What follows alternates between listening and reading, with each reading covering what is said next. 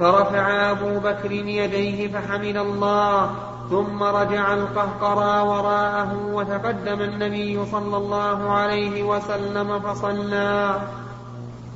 الشاهد قول فرفع أبو بكر يديه فحمد الله. في هذا من الفوائد مشروعية الإصلاح بين الناس وهو من أفضل الأعمال. فإن الإصلاح بين الناس فيه الأجر لأن لتعدي نفعه. قال الله تعالى لا خير في كثير من نجواهم إلا من أمر بصدقة أو معروف أو إصلاح بين الناس. فهذا خير حتى وإن لم ينوي الإنسان القرب إلى الله فهو خير. ولهذا قال ومن يفعل ذلك ابتغاء مرضات الله فسوف نؤتيه أجرا عظيما ففرق الله تعالى بين من يفعل هذا الشيء لأنه يحب الإصلاح بين الناس وبين شخص يريد بذلك وجه الله. وفي أيضا تواضع النبي صلى الله عليه وعلى آله وسلم حيث كان يباشر ذلك بنفسه. لم يقل يا فلان اذهب واصلح بينهم بل هو نفسه يصلح بينهم. وهذه المسألة آه، تحتاج إلى تفصيل. إذا كان الخلاف بين قبيلتين كبيرتين. لا ينفع بالإصلاح بينهما إلا أن يذهب آه، آه، ملك البلاد أو ما أشبه ذلك فليكن وأما إذا كان دون ذلك فلكل مقام مقال ولكل حال حال. ومن فوائد هذا الحديث أن الصحابة رضي الله عنهم يعرفون تماما أن أخص الناس بالولاية بعد رسول الله صلى الله عليه وسلم هو أبو بكر. ولهذا ما ذهبوا إلى فلان ولا فلان. إلى إلى أبي بكر رضي الله عنه. ومن فوائد ذلك أن الإنسان إذا كان أهلا للإمامة فلا ينبغي أن يتخلف إذا طلب منه ذلك. خلافا لما يفعله كثير من الناس الآن. صل يا فلان لا صل أنت. صل صل أنت. هذا هذا غلط. ينبغي أن الإنسان إذا عرض عليه أن يصلي وكان يعرف من نفسه أنه أقرأ القول أن يتقدم. ولذلك قال نعم لكن قيد إن شئتم. إشارة إلى أنه ليس يرغب أن يكون إماما ولكن نزولا على على إيش؟ على رابة القول. ومن فوائد هذا الحديث مشروعية إقامة الصلاة. وهذا أمر معلوم. بل هي فرض كفاية. ومن فوائد هذا الحديث جواز شق الإمام إمام الحي الصفوف ليكون في الصف الأول. لأن النبي صلى الله عليه وسلم شق. وظاهر الحديث أنه تخلل الصفوف. لأن الشق يكون في الملتئم وأما المشق من قبل فلا يقال إنه شق بل يقال مر بين الشقوق. فهو عليه الصلاة والسلام في هذا الحال آه، فعل تخطى الرقاب لكن لمصلحة لأنه هو الإمام الحي. وفيه آه، جواز التصفيق للتنبيه. لكن هذا الذي دل عليه الحديث نسخ فإن الرسول صلى الله عليه وسلم نهاهم أن يصفقوا وأمرهم أن يسبحوا وفيه مراعاة الألفاظ وحرص السلف على أن لا تغير بدليل قول سهل هل تدرون ما التصفيق هو التصفيق ولو شاء لعبر بالتصفيق من أول الأمر وفيه بيان خشوع أبي بكر رضي الله عنه في الصلاة لكونه لا يلتفت. لكن لما أكثر الناس التصفيق التفت. وفيه وفيه جواز الالتفات للحاجة لفعل أبي بكر رضي الله عنه. وفعل أبي بكر وقوله حجة بلا شك. إلا إذا خالف قول الرسول صلى الله عليه وسلم فلا شك أن النص مقدم وإلا فإن الرسول عليه الصلاة والسلام قال اقتدوا بالذين من بعد أبي بكر وعمر. وقال إن يطيعوا أبا بكر وعمر يرشدوا. ولا تكاد تجد قولا اتفق عليه أبو بكر وعمر إلا كان صوابا ولا يمكن أن تخالفه السنة. ولا تكاد تجد قولا يختلف به أبو بكر وعمر إلا وجدت الصواب مع أبي بكر رضي الله عنه.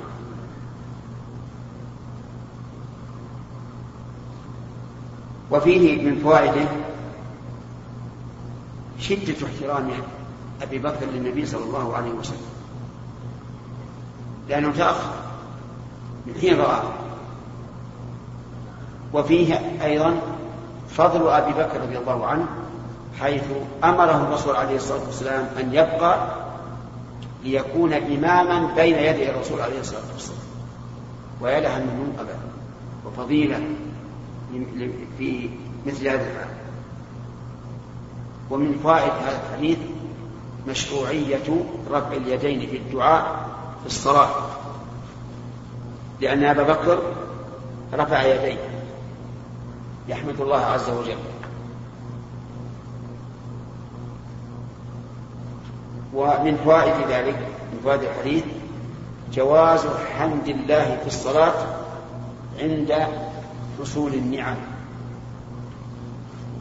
وأن هذا لا ينافي قوله صلى الله عليه وسلم إن في الصلاة لشغلا لأن الحمد من جنس أذكار الصلاة فهو لم يخرج عما ينبغي في الصلاة.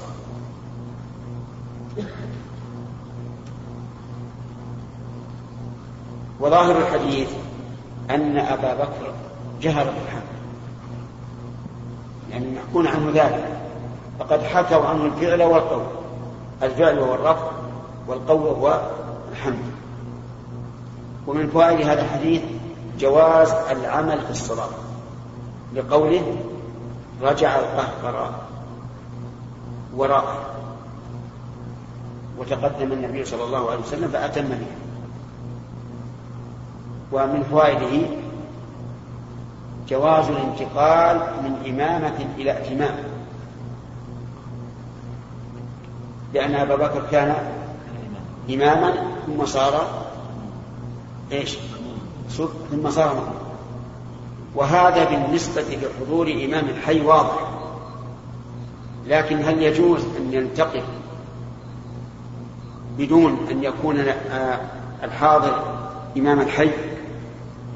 يعني كرجل يصلي بجماعة فدخل رجل آخر وتخلف هذا الرجل ليكون الداخل والإمام وليس إمام الحي. نقول في هذا تفصيل آه نعم. أولا نذكر الخلاف. أما المذهب فلا يجوز أن ينتقل من إمامة إلى إمام إلا في مسألة إمام الحي. ولكن الذي يظهر أنه يجوز إذا كان هناك فائدة دينية مصلحة دينية. مثل أن يكون الداخل أقرأ لكتاب الله. فهنا لو تخلف الإمام ودخل هذا مكانه فلا بأس. لأن هذا فيه مصلحة. شرعية. أما من دون مصلحة فإن هذا لا يجوز لأنه عبث. أن ينتقل من إمام إلى أن يكون مأموما وفي أيضا جواز انتقال المأموم من إمام إلى إمام آخر. لأن الصحابة انتقلوا من إيش؟ إمامة أبي بكر إلى إمامة الرسول صلى الله عليه وسلم. الحديث المؤلف اختصر لكن في آخره أن الرسول عليه الصلاة والسلام قال للصحابة إذا نابهم شيء فليسبح الرجال وليصفق النساء. ففرق النبي صلى الله عليه وسلم بين أصوات الرجال وأصوات النساء. الرجل إذا سبح سمع صوته والمرأة إذا سبحت سمع صوته. فأمر النبي صلى الله عليه وسلم أن تعدل عن هذا إلى التصفيق لأن صوتها وإن لم يكن عورة لكن قد يثير شهوة لا سيما إذا كان صوتها آه، لذيذا. ثم قال وقال لأبي بكر ما لك تأخرت فقال ما كان لابن أبي قحافة أن يتقدم بين يدي رسول الله صلى الله عليه وسلم. وفي هذا من تعظيم النبي صلى الله عليه وسلم من أبي بكر ما هو ظاهر. انظر التعبير ما كان لابن أبي قحافة. ما قال ما كان لأبي بكر؟ لابن أبي قحافة وهذه الكنية ليست كنية يعني كنية يسر بها الإنسان. أن يتقدم بين يدي رسول الله صلى الله عليه وسلم. ومن فوائد هذا الحديث أن المخالفة للإكرام لا تعد معصية. أن المخالفة للإكرام لا تعد معصية بل هي في الحقيقة طاعة واحترام وتعظيم. وجه ذلك أن أبا بكر لا يعد في هذا عاصيا للرسول بل هو مكرم له غاية الإكرام وأيده قوله ما كان لابن أبي قحافة أن يتقدم بين يدي رسول الله صلى الله عليه وسلم. أخذ العلماء من هذا أن الإنسان إذا حنث شخصا لإكرامه فإنه لا يحلف مثل أن يقول لك صاحبه والله لتدخلن قبل إلى هذا المنزل. ثم تخالف ما تدخل. فيدخل قبلك. لو نظرنا إلى ظاهر اليمين إيش؟ لا لازم الحالف الكفارة وإذا قلنا إن المخالف الآن إنما قصد إكرامه ما قصد مخالفته قلنا إذا لا حنث عليه. لا حنث عليه.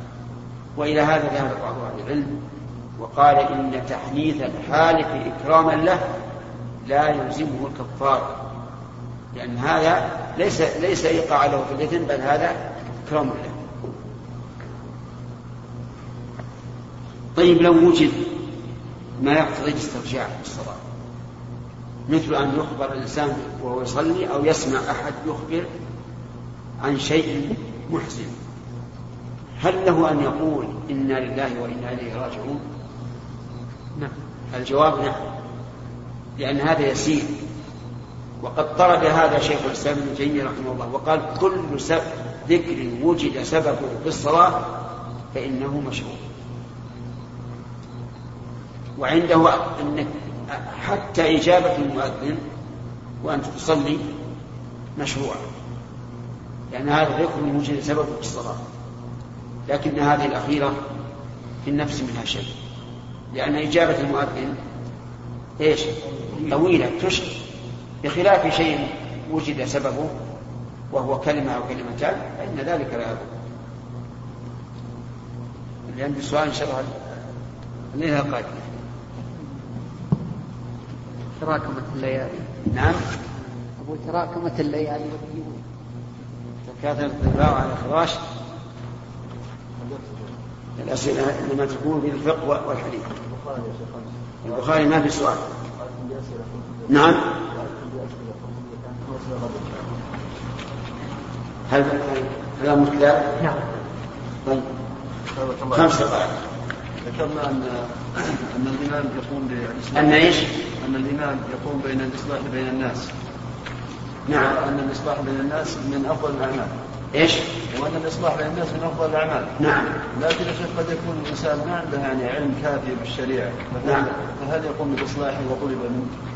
هذا ينظر إذا كانت المساله تحتاج إلى علم بالشريعة فإنه لا يجوز أن يصلح وأما إذا كان مشاكل خاصة إيه، مثل اختلاف في مبيع اختلاف في تاجير أشياء كل يعرفها فلا يحتاج أن يكون طالب علم. نعم. الرجل؟ أو يعطيها مثل فهو أو يعطيها إيش؟ أو يعطيها طعام فطبعا على المائدة. فهل له أن يأكل؟ طعاما؟ ها. فهل له أن يأكل معها أو هذا يأكل. إذا سوى لها عشاء ما يأكل معها لا. يأكل بس لا يأكل من من جانبها. أو شيء على كل حال هذا هذه جرت العادة بانه ما- ليس على سبيل الهبة. هذا على سبيل أعطاها شيء ولذلك لو فرض انه أعطاها الطعام ما تستطيع أن تبيعه.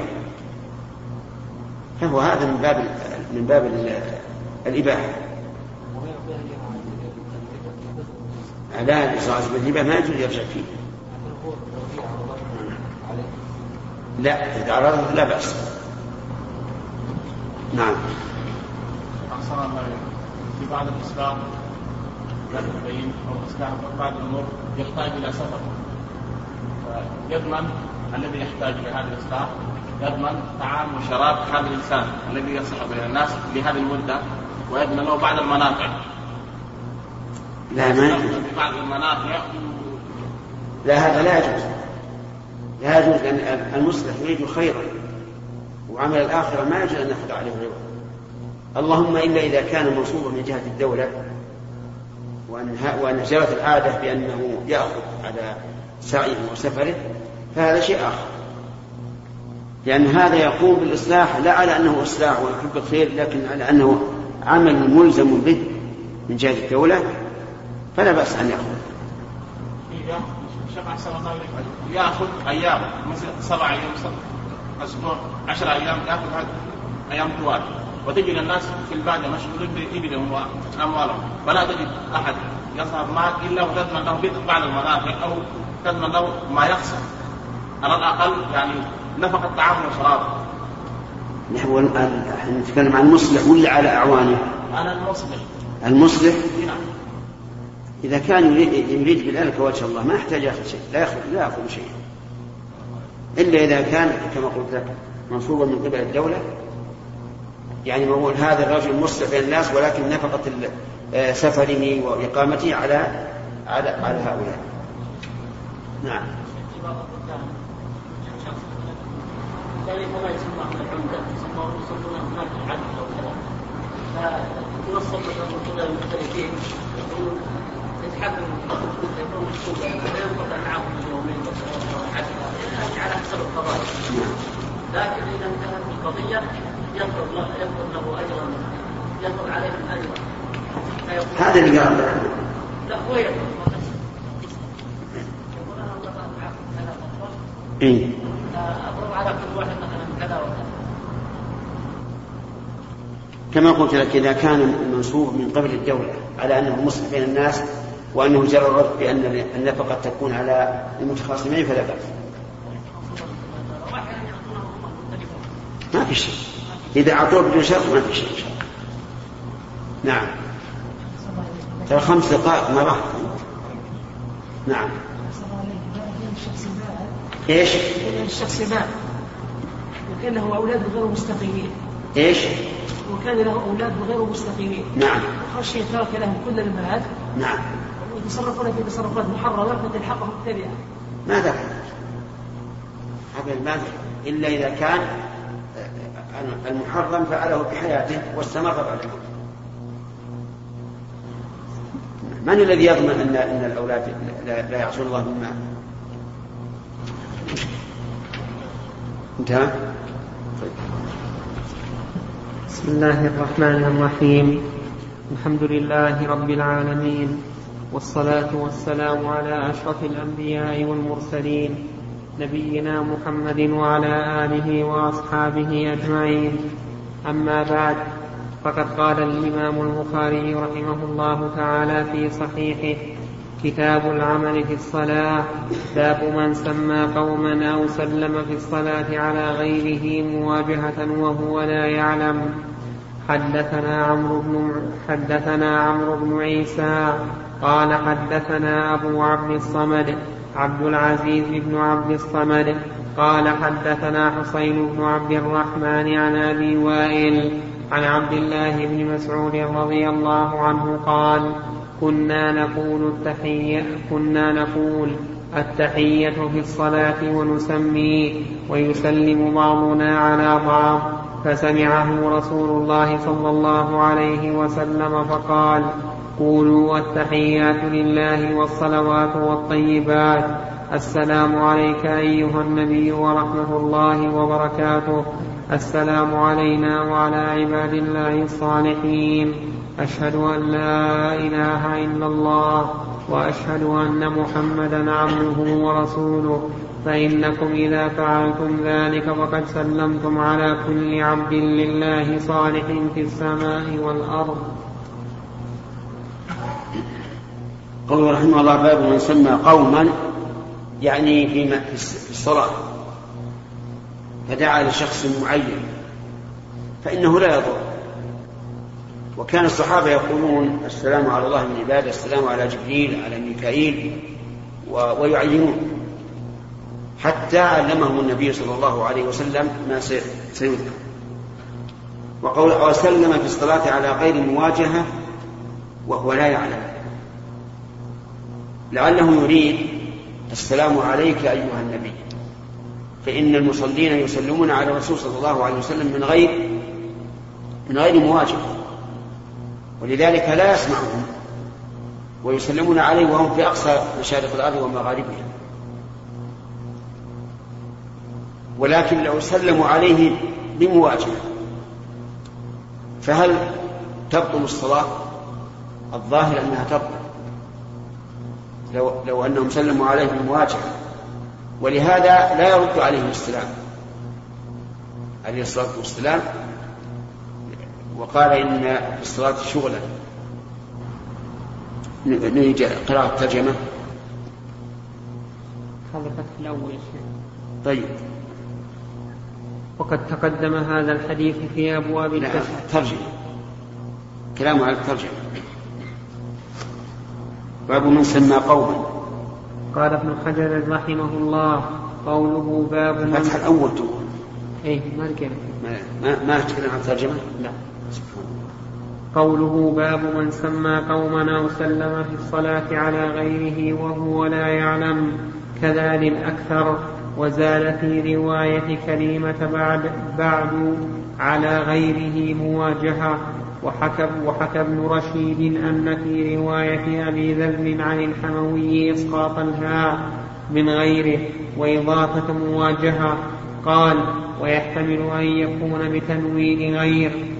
بتنوين غير وفتح الجيم من مواجهة وبالنصب فيوافق المعنى الأول ويحتمل أن يكون بتاء التأنيث فيكون المعنى لا تبطل الصلاة إذا سلم على غير مواجهة ومفهومه أنه إذا كان مواجهة تبطل قال وكأن مقصود البخاري بهذه الترجمة أن شيئا من ذلك لا يبطل الصلاة لأن النبي صلى الله عليه وسلم لم يأمرهم بالإعادة وإنما علمهم ما يستقبلون.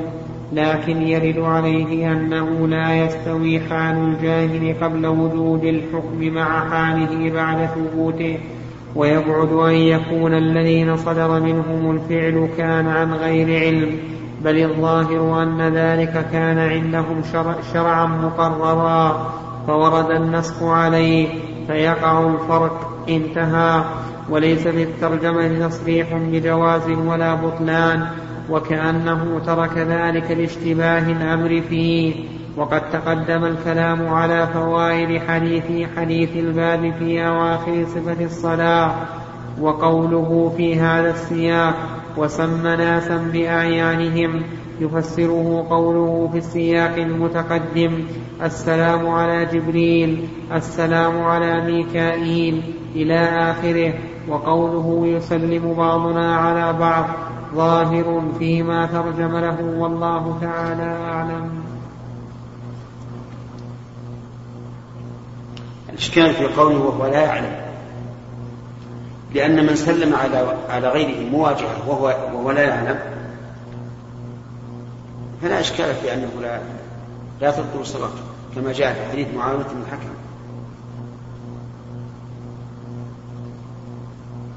قال ابن رجب وأما السلام على أشخاص معينين فإن كان بلفظ الغيبة فأكثر العلماء على أنه لا يبطل الصلاة. وقال الثوري وأبو حنيفة هو كلام وقد سبق ذكر ذلك في أبواب التشهد وإن كان بلفظ الخطاب فهو كرد السلام في الصلاة على من سلم ويأتي ذكره إن شاء الله تعالى.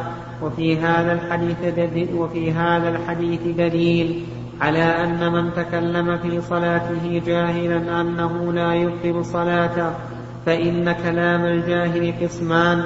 أحدهما أن يتكلم في صلاته جاهلا بأن الكلام في الصلاة ممنوع وهذا يقع من كثير من آراب البوادي وغيرهم ممن هو حديث عهد بالإسلام.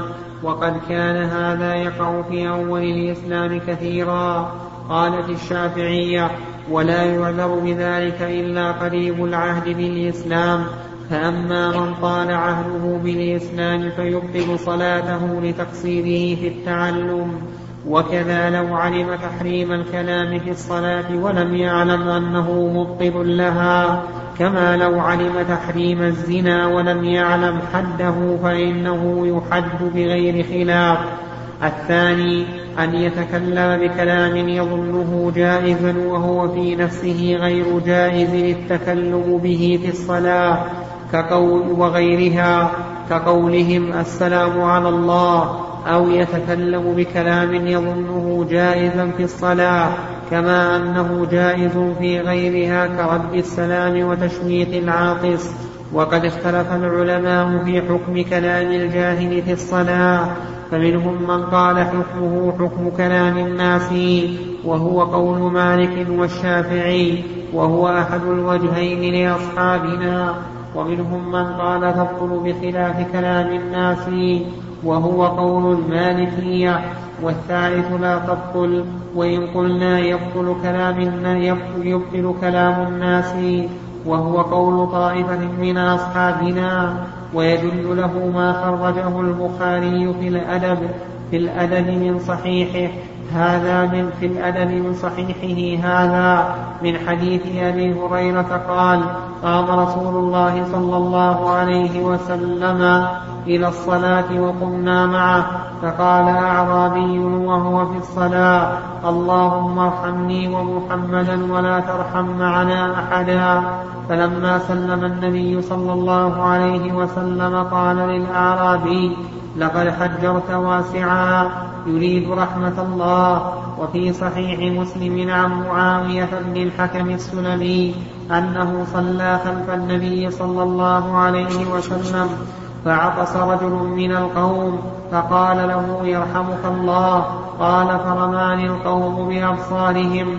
فقلت واتك لأميا أميا فقال فقلت واثك لأميا ما شأنكم تنظرون إلي؟ قال فجعلوا يضربون بأيديهم على أفخاذهم. قال فلما رأيتهم يصمتوني لكني سكت. فلما صلى النبي صلى الله عليه وسلم قال له إن هذه الصلاة لا يصلح فيها شيء من كلام الناس إنما هو التسبيح والتكبير وقراءة القرآن. أو كما قال رسول الله صلى الله عليه وسلم ولم ينقل أنه أمر أحدا منهما بالإعادة. وكذلك روي عن معاذ بن جبل وأبي موسى الأشعري وغيرهما. قال أصحابنا ولأن الكلام كان مباحا في أول الإسلام ثم نسخ والنسخ لا يثبت في حق الجاهل قبل العلم. بدليل قصة أهل قباء أهل, أهل قباء في القبلة. ولكن هذا إنما يصح في حق من تمسك بالإباحة السابقة ولم يبلغه نسخها. فأما من لا يعلم شيئا من ذلك فلا يصح هذا في حقه. وكذلك من تكلم بكلام محرم في نفسه وهو يظن جوازه كقول القائل السلام على الله وقول الآخر اللهم ارحمني ومحمدا ولا ترحم معنا أحدا. وللشافعي في من علم أن جنس أن أن جنس الكلام محرم في الفقرة الأخيرة ولا ترحم معنا أحد. أما التخصيص لا بأس اللهم ارحمني ومحمدا كما قال موسى رب ربنا رب اغفر لي ولأخي وأدخلنا برحمتك وأنت أرحم الراحمين نعم. وللشافعية في من علم أن جنس الكلام محرم في الصلاة ولم يعلم أن ما تكلم به محرم هل يعذر بذلك ولا يبطل صلاته؟ وجهان أص- أصحهما يعذر به. وكذلك لو جهل أن التنحنح ونحوه مبطل للصلاة.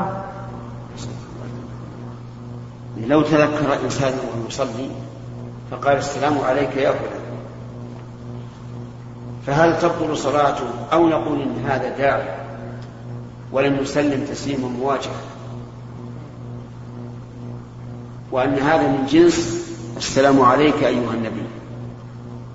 هذا محل تردد لأن الواقع أنه ما خاطبه بذلك لكن دعا له بلفظ الخطاب. وفي هذا الحديث حديث ابن مسعود رضي الله عنه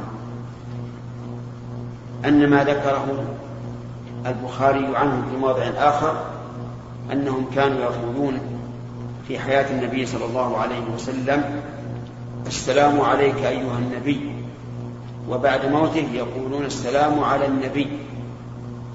أن هذا اجتهاد منه رضي الله عنه وليس بصواب لأن النبي صلى الله عليه وسلم علمه هذه الصيغة له ول- وللأمة إلى يوم القيامة. وهو يعلم عليه الصلاة والسلام أنه سيموت. وأن الأمة ست- ستتلو هذا هذا الذكر. ولم يقل فإذا مت فقول. ثم إن هذا السلام الذي يسلمونه عليه السلام عليك أيها النبي هل هو تسليم مواجهة؟ لا. قطعا. فإنهم لا فإنهم لا يسمعونه ذلك. والناس في أقطار الدنيا كلهم يقول السلام عليك أيها النبي. ثم أنه قد ثبت في موطأ الإمام مالك بإسناد من أصح الأسانيد عن عمر بن الخطاب رضي الله عنه أنه خطب الناس وعلمهم التشهد وقال السلام عليك أيها النبي ورحمة الله وبركاته. وهو عمر رضي الله عنه. وهو أعلم من مسعود وغيره إلا أبا بكر. ثم إنه قاله على المنبر معلنا ذلك ولم يرد عليه أحد. فالصواب أن الصيغة باقية كما كما علمها النبي صلى الله عليه وعلى آله وسلم أمته أن تقول السلام عليك أيها النبي.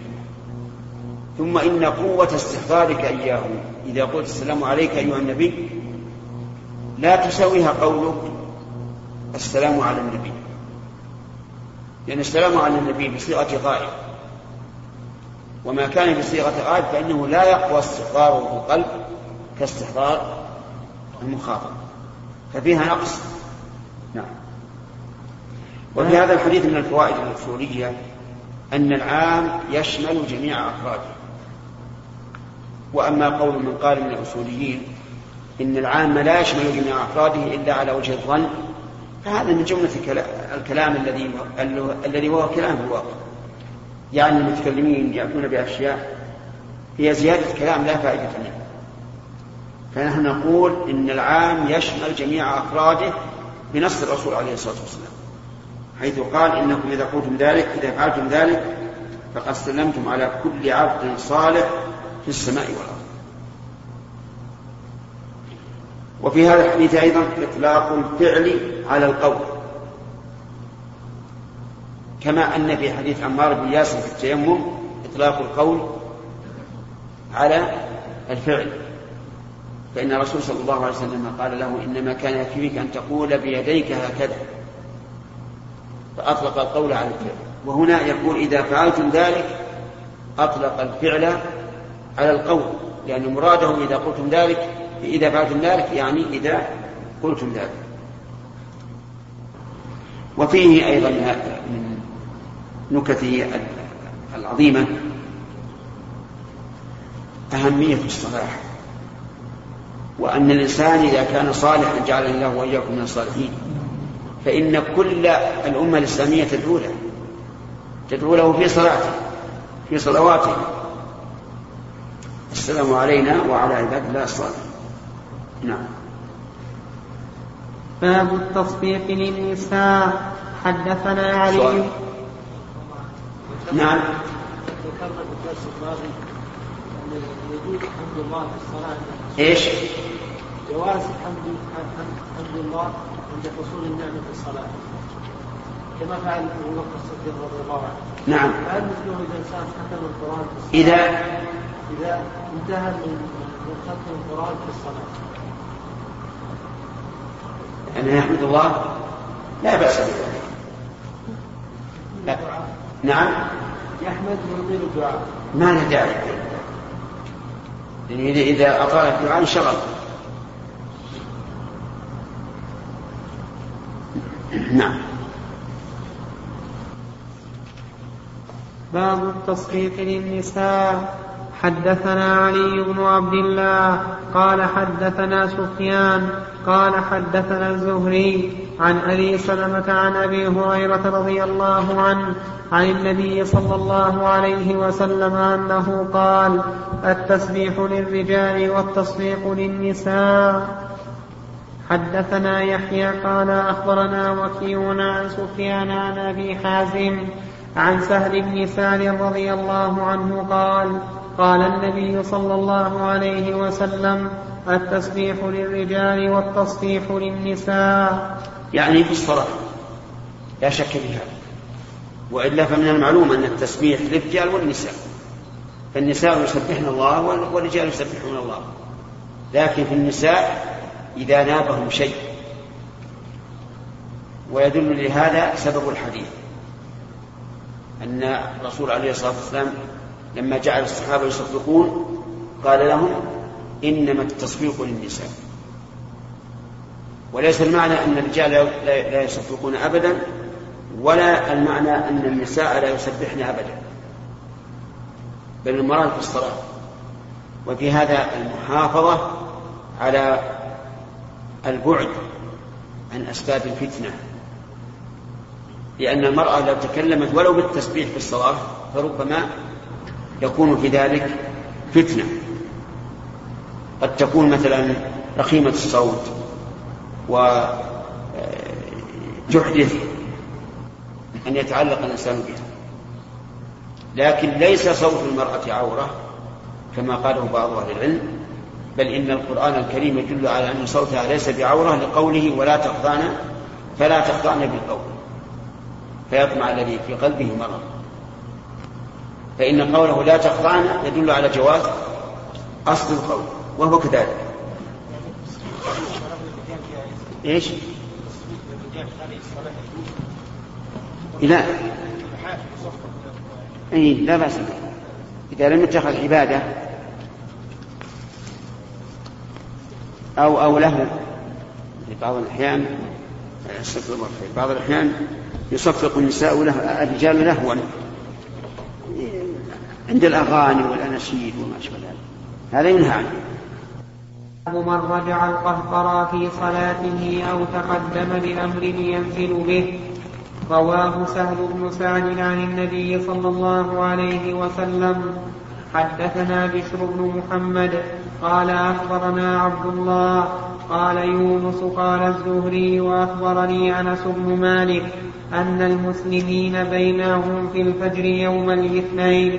يوم الاثنين وأبو بكر رضي الله عنه يصلي بهم ففجأهم النبي صلى الله عليه وسلم قد كشف ستر حجرة عائشة رضي الله عنها فنظر إليهم وهم صفوف فتبسم فتبسم يضحك فنكص أبو بكر رضي الله عنه على عقبيه وظن أن رسول الله صلى الله عليه وسلم يريد أن يخرج إلى الصلاة وهم المسلمون أن يفتتنوا في صلاتهم. فرحا بالنبي صلى الله عليه وسلم حين رأوه فأشار بيده أن أتموا. ثم دخل الحجرة وأرخى الستر وتوفي ذلك اليوم. اللهم صل وسلم. يقول بينهم بفجر يوم الاثنين وأبو بكر يصلي في الناس. أبو بكر كان يصلي بالناس بأمر النبي صلى الله عليه وعلى آله وسلم. حتى أنه قال مروا أبا بكر فليصلي بالناس وروجع في ذلك لعل عمر يصلي ولكنه قال لنسائه إن كن صواحبات يوسف. مروا آل بكر فليصلي بالناس فصلى بالناس رضي الله عنه. في هذا اليوم الذي كان المسلمون يصلون صلاة الفجر وجد النبي صلى الله عليه وسلم من نفسه خف بعض الشيء. وأرخى الستر ونظر إليهم فتبسم يضحك سرورا بما كانوا عليه لأنهم كانوا على أحسن شيء. صفوف مستوية خشوع خضوع فتبسم عليه الصلاة والسلام يضحك مسرورا بذلك. فنكص أبو, أبو بكر على عقبيه وظن أن رسول الله صلى الله عليه وسلم يريد أن يخرج إلى الصلاة. نكص يعني رجع على عقبيه. ظن أن النبي صلى الله عليه وسلم سيحضر ويصلي كما فعل من قبل. وهم وهم المسلمون أن يفتتنوا في صلاتهم فرحا يعني أصابهم خفة. يفتتنوا يعني يخرجون من الصلاة من شدة الفرح بخروج النبي صلى الله عليه وسلم. فأشار بيده صلى الله عليه وسلم أن أتموا يعني صلاة ثم دخل الحجرة وأرخى الستر وتوفي ذلك اليوم. اللهم صل وسلم عليه. ولهذا كان أبو بكر رضي الله عنه حوله دائما لكن في ذلك اليوم لما رأى النبي صلى الله عليه وسلم خرج إلى مكان له قريب المدينة أبو بكر لأنه ظن أن الرسول عليه الصلاة والسلام كان بارئا طيبا فخرج فتوفى الرسول صلى الله عليه وسلم ذلك اليوم. واستدعي أبو بكر رضي الله عنه من مكانه وماج الناس وهاجوا واجتمعوا في المسجد وقام عمر رضي الله عنه يخطب فيهم أن النبي صلى الله عليه وسلم لم يمت وأنه س... أن الله سيبعثه ويقطع أيدي أقوام وأرجلهم من خلاف.